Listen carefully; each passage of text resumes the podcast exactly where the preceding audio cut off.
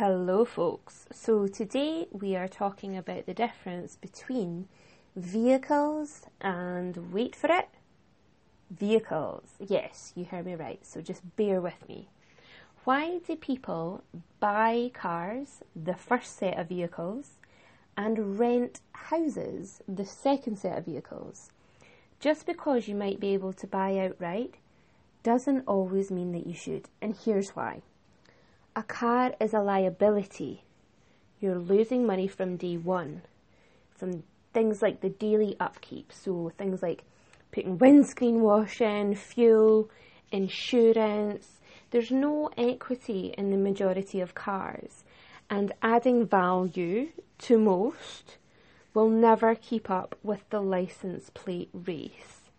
So let's compare this to the investment in property. A house can be bought with equity from day one, making this an instant asset. Value can be added through upgrading the internal and the external elements.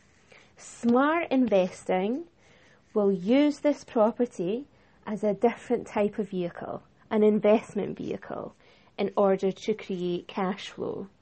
You can use this type of vehicle to invest more. You can add more of these vehicles to, wait for it, your fleet, then strategically sell at the right time based on your goals.